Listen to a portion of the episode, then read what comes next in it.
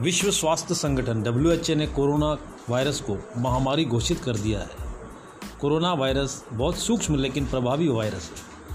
Corona virus मानव के बाल की तुलना में 900 गुना छोटा है, लेकिन कोरोना का संक्रमण दुनिया भर में तेज़ी से फैल रहा है।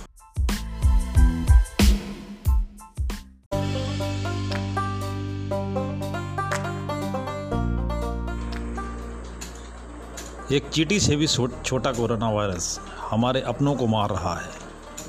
एक संकल्प, कोरोना वायरस को हम मिल के ख़त्म करेंगे। जय हिंद। कोरोना वायरस का संबंध वायरस के ऐसे परिवार से है, जिसके संक्रमण को से जुकाम से लेकर सांस लेने में तकलीफ़ जैसी समस्याएँ हो सकती हैं। इस वायरस को पहले कभी नहीं देखा गया। इस वायरस का संक्रमण दिसंबर में चीन के वुहान से शुरू हुआ। डब्ल्यूएचओ के मुताबिक बुखार, खांसी, सांस लेने में तकलीफ़, इसके लक्षण हैं। अब अब तक इस वायरस को फैलने से रोकने वाला कोई टीका नहीं बना है।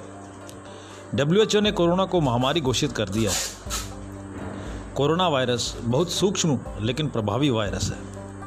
कोरोना वायरस मानव के बाल की तुलना में 900 गुना छोटा है। लेकिन वायरस का संक्रमण दुनिया भर में तेज़ी से फैल रहा है।